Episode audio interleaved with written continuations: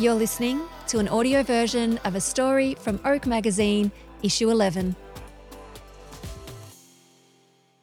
A Not So Brittle Business. Words by Erin Old. Images Leon Schoots. Image description. Greta has fair skin and short dark hair. She's wearing a long sleeve black and white gingham check shirt, pink apron, and glasses with silver frames. She is holding a big jar filled with shards of peanut brittle. She is smiling at the camera. Since its creation, Bendigo Brittle has become a Bendigo icon, attracting crowds at local farmers markets and poised to promote the regional city. For founder Greta Donaldson, the success boils down to a love of produce, good country values, never saying no, and a little bit of luck. It's a modern take on something nostalgic. There's a twinkle in people's eyes when they walk past my cart at markets and see the jar full of brittle.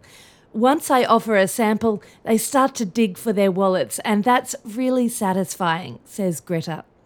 Bendigo Brittle was born in 2015, but entrepreneurship wasn't new for Greta. Already running her own public relations firm, Greta decided to make the move home to Bendigo from her fast paced life in Melbourne. Greta admits she's not usually the cook in the family. However, after whipping up a batch of peanut brittle for a family Christmas using a recipe created by her late grandmother, the brittle was a huge success and soon became a regular request. Greta tinkered with her grandmother's recipe and its popularity grew among friends and family. She began to consider options for sale. I'm a big believer that when an opportunity presents itself, you take it. I was fortunate my PR company funded the beginning of Bendigo Brittle. That bit of extra income meant I was able to transition over a couple of years and buy the ingredients I needed to do the trials.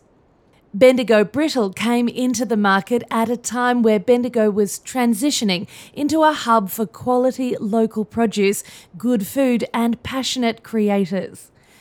I don't deny some luck and great timing has come into it. I've never actually sat down and made a strategic plan, but I think fortune favours the brave.